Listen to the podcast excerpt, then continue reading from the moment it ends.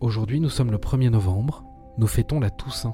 Géo vous présente une citation de Bernard Le Bovier de Fontenelle. On est rarement maître de se faire aimer. On l'est toujours de se faire estimer.